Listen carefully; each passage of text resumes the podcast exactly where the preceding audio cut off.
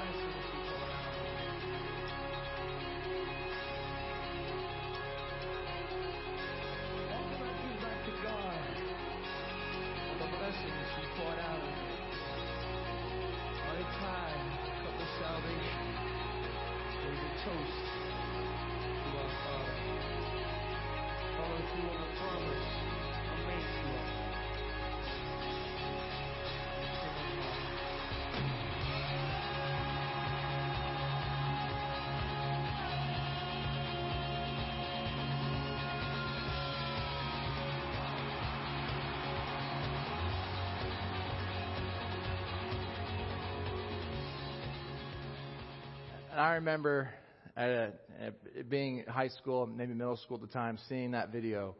And some of you might see pure performance, but I remember just lifting my hands in gratitude to the Father and this ah motion, this movement, this, this emotion. Because like David, David was a worship leader. David was not only just the king of Israel, he was a king that was after God's own heart, but he was a bit of an eccentric. I'm not going to say like Bono, but kind of like Bono. He danced before the ark. He was excited. He was filled with joy. He stood in front of the people and led them in worship and led them towards the Father. He was excited. And he penned these words, which in Hebrew are called the Hallel Psalms, which means praise. And these were actually, some believe, the Psalms that Jesus would have sung coming down from the Mount of Olives. They were known praise hymns here in Psalms 116. So the words here that, that they come from the message, but they're same translation as we saw. What can I render back? What can I give back to God? So it's what can I give back to God for the blessings He's poured out on me? I'll lift high the cup of salvation as a toast to God. I'll pray in the name of God. I'll complete what I promised God I'd do, and I'll do it together with His people. In this moment, in me watching, watching Bono reading the psalm, and in my little world, I was having what I like to call a crisis of gratitude. A crisis because I was uh, confronted with this question What can I give back to God for the blessings He has given me? What can I possibly give back? That's a crisis, but at the same time, it's gratitude. Because He's poured out blessings and He's poured out much, much more. This is a crisis of gratitude. And my question to you is have you ever had a crisis of gratitude? Have you ever had this moment? Or have you had it maybe in a little micro way? Now, let me tell you about a story that I had. Happened to me as, again as a kid that pointed me to this bigger crisis, pointed me to this picture. So it was Christmas time. I was about six years old and I'm going in the Walmart. And as you can see, everything's ready for Christmas. And I'm going there with my parents, and they're out getting some groceries. And I remember seeing upon this high, lofty shelf a certain toy that caught my eye. Something that I became enamored with, something that was uh, drawn to. So every time we'd go to Walmart during the Christmas season, I wanted to tag along and would try to separate from my parents to go find this toy. As you can see, this picture here is obviously it's me in Walmart many years ago. And what was the toy that I was so enamored with? What was this thing? Well, it was a Power Wheels Jeep. Some of you might know it, some of your kids might have one. But I was just so stoked to see these things. I just, I love the, the, the wheels and the car parts and the lights and, you know, all that, all that whatnot. And here's, you know, here's obviously a little me just having a joy of a time. And I thought maybe I'll go on safaris and it just, it just captured my imagination. And I really wanted it for Christmas. And I told my parents that I put I was the only thing I put on my list. Power Wheels Jeep. And they told me, I said, son, it's just outside of our budget this year. It's just probably not going to happen. We really want to get it for you, but I don't think it's going to happen this year. So I was like, okay, well, it left, you know, out of mind, out of sight, left my mind and didn't think about it much. But my grandpa, who lives in Pittsburgh, Pennsylvania, I live in, lived in Kansas City, heard about this. And I see him probably once a year and he heard about this little Jeep that I wanted. And uh, come Christmas morning, got my Jeep. And that is actually a picture of me in my Batman costume. I remember seeing the Jeep under the tree, and I was like, what? I thought I wasn't getting this. And my parents were like, well, your grandpa heard about it, and he just wants to know that he loves you. He's sorry he can't be with you on Christmas, and he wants you to bless you, and he wants to see pictures of you riding in it, and he's just so excited for you to have this Jeep, Luke. He wants you to, he wants you to use it. And some of you might be familiar with uh, certain pictures of Operation Christmas Child or different things where you've seen children just overjoyed and you just want to see that joy on their face. So this came to this question for me that I had from my grandpa. Why would my grandpa do this?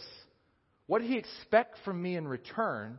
And how could I repay him? And this is really where it came from. I said, how can, I just, I was so over, overwhelmed with the fact that my grandpa would do this for me, who's not even here, not even able to write it with me, right? Not even able to, to look at it or see my little face, but just to know that I was happy.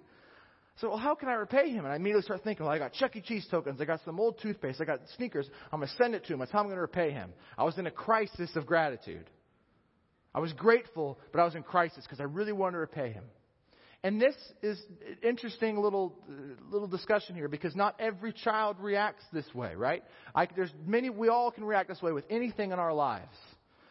I could have gone, "Wow, this is so great! This is awesome," or I could have been like, "Oh man, better get in my list for next year. I could get something ahead of time." So we're forced with a, there is a big crisis element that is here. And I've always said about seeing kids with presents. It's great. You want to see them blessed. A crisis of gratitude. So David poses this question What can I give back to God for the blessings that he has poured out? Many kings, especially in ancient Israel, responded differently to the blessings of God, the provision of God, the commands of God. The Old Testament gives us a much longer list of the kings that did not listen or respond to God accordingly. Did not pay attention to the blessings that the Lord had given them. Did not pay attention to the great responsibility of what it meant to fulfill this command with the people of the Lord. They were not, as it is, delighting in God's own heart, seeking after God's own heart. This is one of the reasons why David just danced before the ark. He was pumped up about God. He was pumped up about what the Lord was doing. He was grateful. He knew his whole life just completely hung on the fact that God was their king ultimately. That they were saved through him and he was going to bring about a Messiah. So, to help you understand this a little bit more, C.S. Lewis talked about this very idea of a crisis of gratitude. He wrote this, and this is from a quote from C.S. Lewis Every faculty that you have, your power of thinking or of moving your limbs from moment to moment, is given to you by God. If you devoted every moment of your whole life exclusively to His service, you could not give Him anything that was not, in a sense, His own already. So that when we talk of a man doing anything for God or giving anything back to God, I'll tell you what it is really like. It's like a small child going to his father and saying, Daddy, give me sixpence, which is an English currency, to buy you a birthday present. Maybe some of us have been there many times. Of course, the father does. And he is pleased with the child's present. It's all very nice, it's all very proper. But only a silly man would think that the father is sixpence to the good on the transaction. The father is sixpence, none the richer. 90s band. When a man has made these two discoveries, that everything is God's, yet he delights in our satisfaction in giving what he has, what is his already, back to him, God can really get to work. It is after this that real life begins. The man is now awake. As it says in Acts chapter 17, verse 25, God is not served by human hands as though he needed anything, since he himself gives to all mankind life, breath, and everything. You can't give anything to God or do anything for God that he hasn't first given to you or done for you. Is that enough of a crisis? So I like to use these four, the four R's as kind of an illustration. They're linear. One must come before the other. And kind of our walk with the Lord. We receive grace. Grace has been poured out. It has been offered. Jesus said, the work of God is this, to believe the one he has sent. By faith, we receive. So we receive the grace, and what do we do? We respond. We believe. By faith, we respond. And this is important to not jump ahead to release and renew. This can't go backwards. This vertical relationship that we're seeing here acted out in David, this crisis, must come first in your life. God has shown grace to the sinner. He has poured it out. What can I give back to God for the blessings He has poured? He has poured out on us. God is the one who fills our cup. David uses the illustration of a cup many different times. Famous Psalms 23, the Lord is my shepherd. My cup overflows.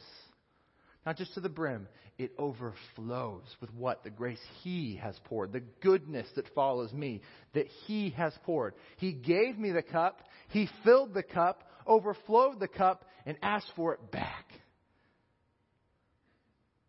Do you know what that means? He is the one who has poured it out. I'll lift high the cup of salvation a toast to God. I'll pray in the name of God.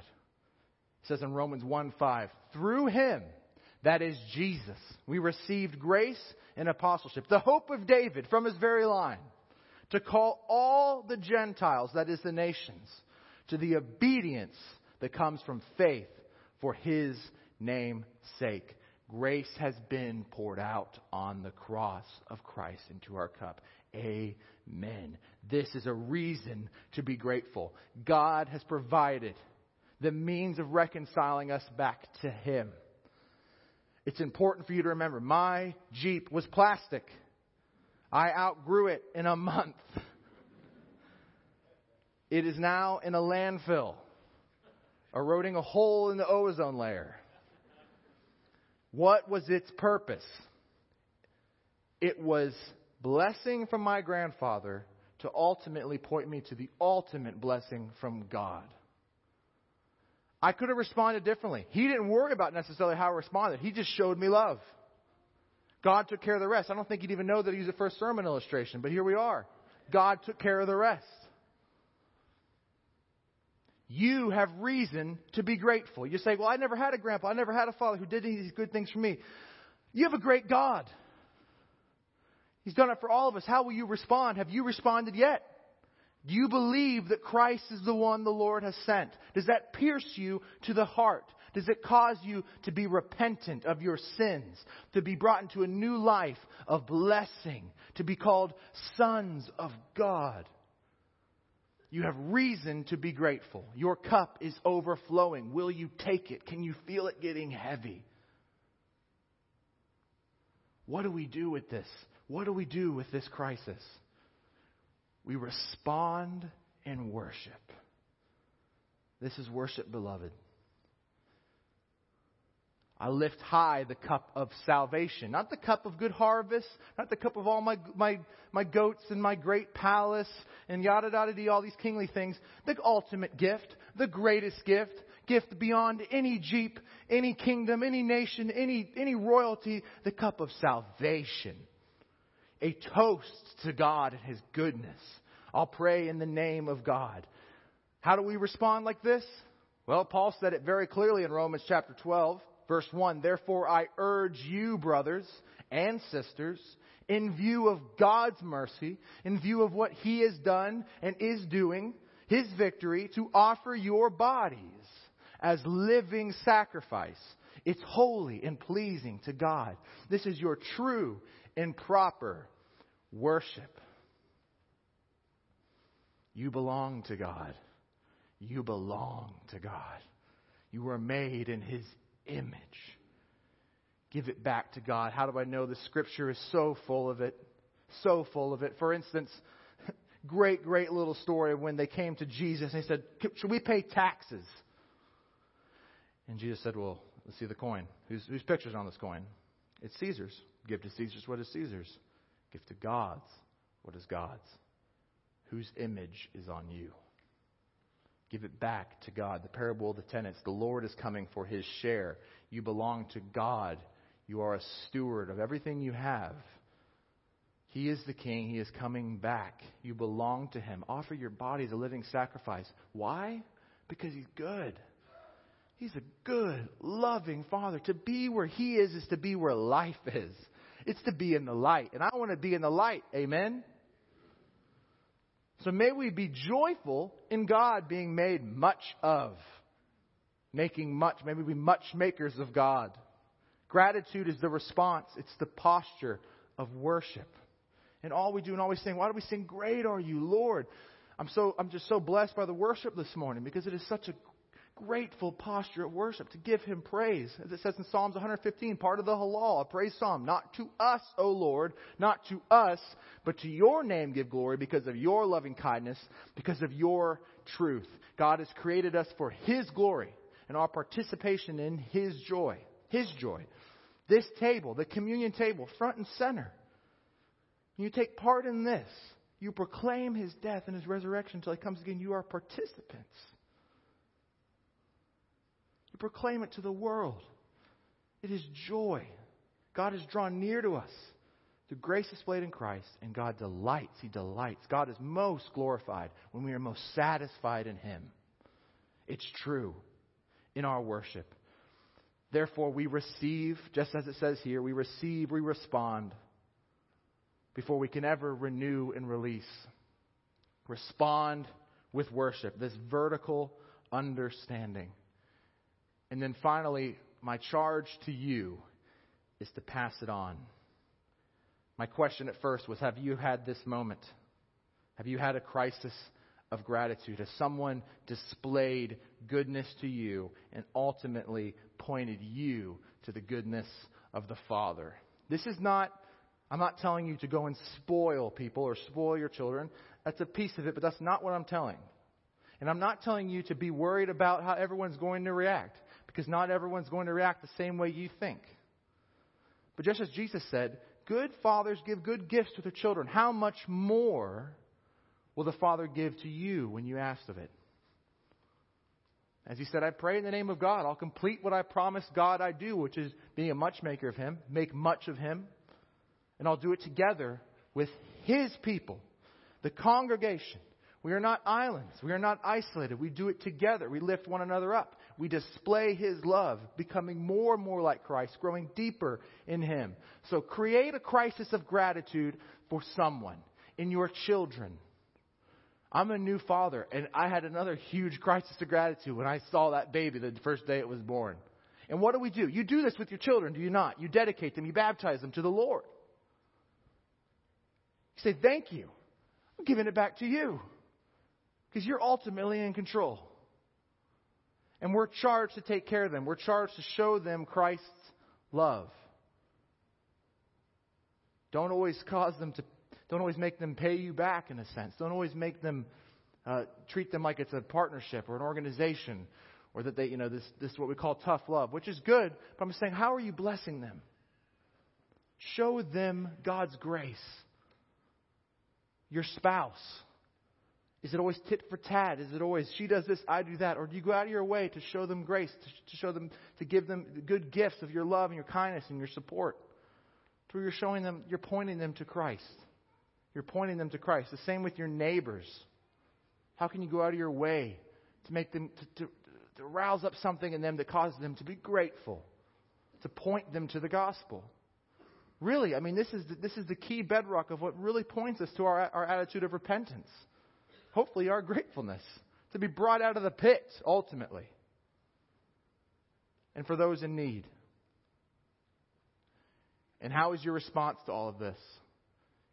Is your response to what God has done, as it initially works? Is it initially a religion, uh, codes of conduct, even your money? Because if we, if we respond to this right away with these things, it's not first getting that vertical relationship. Our first response and the response God wants, and for everything we do, everything that exudes from us is because of our relationship with God and our gratitude and our worship of Him. Because of, because of what Christ has done, because of how He's changed my life, because of what He has done for this congregation. Therefore, I go into the world. Therefore, I leave this place. This is not a destination, right? This is a terminal. We're going out into the world constantly to those immediate to us and our families, to our neighbors, and to the ends of the earth because of this one on one understanding of what Christ has done for us and how it's fulfilled with one another. This is worship. Worship is the bedrock. And so as I as I close here, I want to remind you that the Lord has dealt bountifully with us. Have you dealt bountifully with others? For he has given us his Son, and in him he has given us all things, because all things are his. The Lord has dealt bountifully. He is a good, good Father. As David said, What can I give back to God for the blessings? I give him everything. Give my life. I give him the cup that he gave me. I return it to him as a living sacrifice. The final verse here is from Zephaniah 3:17. It says the Lord your God is with you, the mighty warrior who saves. He will take great delight in you. In his love, he will no longer rebuke you, but will rejoice over you with singing. Let's pray.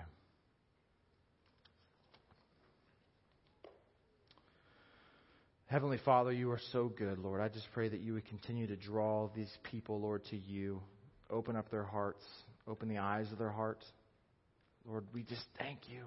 We thank you for the gift of salvation. May we receive it, Lord, in faith boldly and come before your throne as sons and children and daughters of God, Father. Go with us now, Lord. May we leave this place a changed people. In Christ's name we pray all these things. Amen. Just stand as we